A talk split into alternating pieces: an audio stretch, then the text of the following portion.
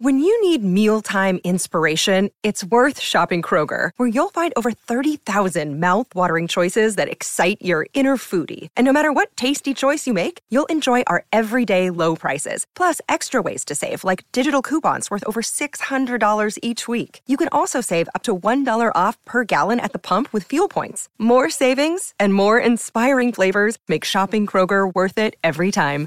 Kroger, fresh for everyone. Fuel restrictions apply. Good risings. I'm Colin Bedell. Today is Friday, November 5th, and this is the rising sign. So today is one of those days where I'm like, you know what, universe, I'm not thrilled with you. No, of course I am. It's just we have two significant transits happening on the same day. And I, I'm always like, why does it do this to me? Can't we spread it out a little bit more so that I can tell you about them with time to, you know, review and integrate? No. So we're going to have two big ones today. Okay. So the first one is Venus entering Capricorn, and Venus will be in Capricorn a little bit longer than a traditional three week stay when uh, Venus is direct, but it's actually staying in Capricorn until March 6th, 2022. All right. Because Venus is actually going to retrograde at the end of the year for 40 days. And then after its post retrograde cycle, it takes a little bit longer. And so here we go. We're going to have Venus in Capricorn for quite a while. Now, I am not afraid of retrogrades, neither should you.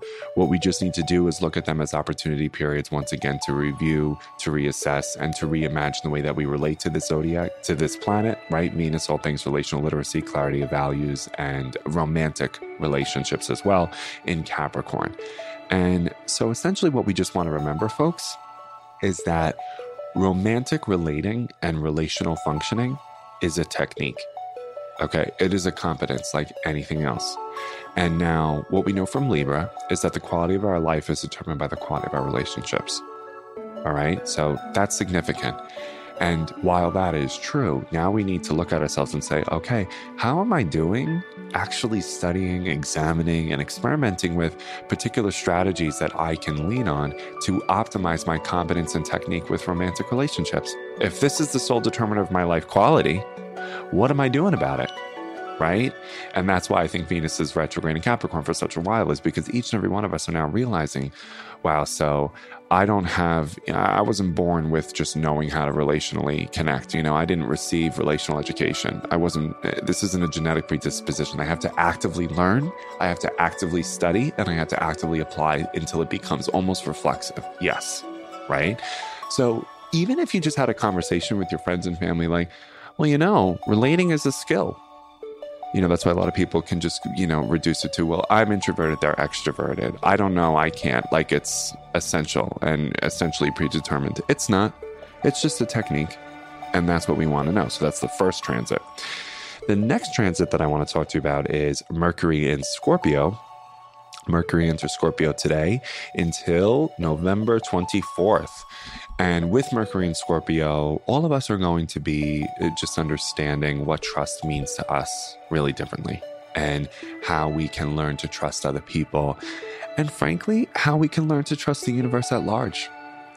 You know, I, I find that most of my conversations with trust throughout my readings and in the conversations I have with my clients, they have self trust, most of them, right? And, and if they're not, they're working on it they think they know what it means to trust other people, right? That's pretty, that's, they're working on that too. You know, not always, they're not perfect at it. I know I'm not, but we're working at it, right? But the one that we really struggle with is do we trust in a higher power that will take care of us if we confidently relate and engage with the unknown? Man, that's tough, right? But I would really like for us to think about that because I believe it was Albert Einstein who said one of the single greatest decisions you can ever make is whether or not you live in a benevolent or malevolent universe, right? Do we believe that if we allow ourselves to trust the universe, whose sole intention is that you and I and everybody listening rise to our highest level of maximum capability, if we believe that and trust in that, then we'll be significantly surprised at how quickly the universe will self organize and self correct itself in such a way in our life so that we can be the uh, representatives of that idea, right? And I want you to think about that is do you actually trust that the universe, if you entered into a trust fall with it, would catch you? Wow. You know? I can honestly say that I didn't necessarily believe that it would, but having been in a trust fall in the arms of the universe essentially since 2017, I have been caught. And not just caught, but I feel like I've landed in this extraordinary bed with amazing down with a down comforter and wonderful pillows. I have been caught so graciously and comfortably. You know, sometimes I experience setback disappointment too, don't get me wrong. But more often than not, I've experienced that.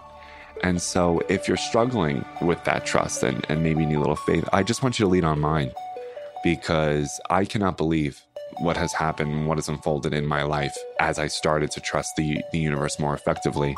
And I would like you to start today and start small. You know, if you want big changes, start small. Start with a small, quick little, all right, I'm going to trust the universe to do this for me today. And if it works, keep going, keep trying, because maybe that's the Mercury and Scorpio message.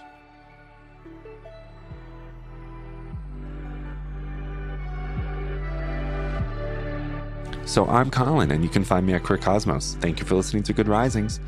If you enjoyed this podcast, please let us know by leaving a review because we love hearing from you. Have a great weekend, everybody. Bye.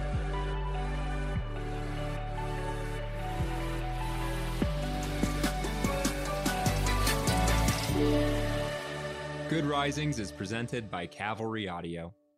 Did you know that most vitamin D3 supplements come from sheep's wool? I'm Kat, founder of Ritual. We're making traceability the new standard for the supplement industry. When I was pregnant, I couldn't find a multivitamin I could trust, so I created my own. Ours is made traceable, third party tested, and clean label project certified. Oh, and our vitamin D3? It comes from sustainably harvested lichen from England, not sheep. Trace for yourself with 25% off at ritual.com slash podcast.